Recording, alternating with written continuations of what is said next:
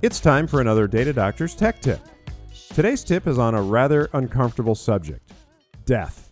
So much of your life is tied up in online accounts that if you meet with an untimely death, your family members could be faced with an enormous task in the midst of grieving.